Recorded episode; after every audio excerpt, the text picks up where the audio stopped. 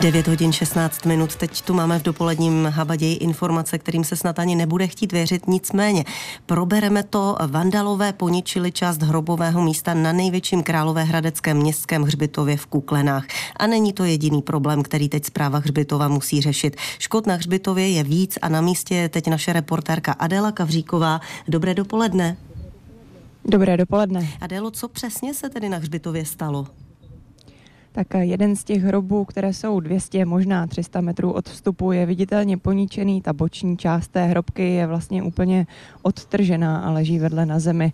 Ten hrob je vlastně úplně nejblíže k cestě nebo k tomu eh, rozcestí, na kterém teď stojím. Podle stop pneumatik, eh, které na místě zaměstnance hřbitovní zprávy našli, usoudili, že do hrobu nejspíš někdo najel autem.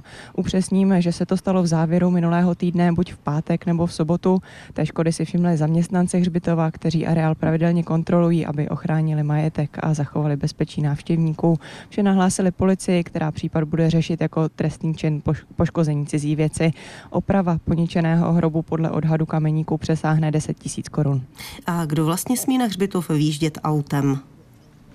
Tak do areálu smí výjíždět pouze auta technických služeb nebo pohřební služby. Ostatní se musí se zprávou hřbitova domluvit, požádat o povolení a zaplatit poplatek. To se ale, mluv, eh, to se ale podle mluvčího technických služeb Patrika Palátky děje jen velmi málo. Lidé zkrátka ten zákaz ignorují.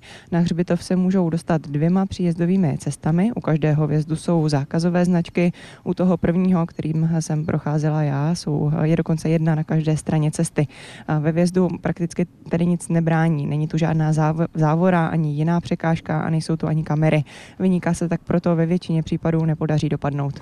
Je nepovolený věst aut jediný problém, kterým se správci hřbitova v Kuklenách aktuálně zabývají? Bohužel ne. A starosti jim dělají také krádeže vybavení, které je nezbytné pro udržování hřbitova a lidé si ho můžou půjčovat. A zpráva se proto snaží průběžně všechna košťata, hrábě a další vybavení doplňovat. Vznikají tak náklady až v řádech desítek tisíc korun ročně. Zaměstnance mi také potvrdili, že odtud v uplynulých dnech zmizela dokonce i nová popelnice. V období jarních a letních měsíců se pak potýkají třeba s tím, že si lidé domů odnáší i nově vysazené květiny. Hmm, člověk nechápe chápe, co je všechno možné. Ale děkujeme za schrnutí Adéle Kavříkové. Díky a naslyšenou. Hezký den a naslyšenou.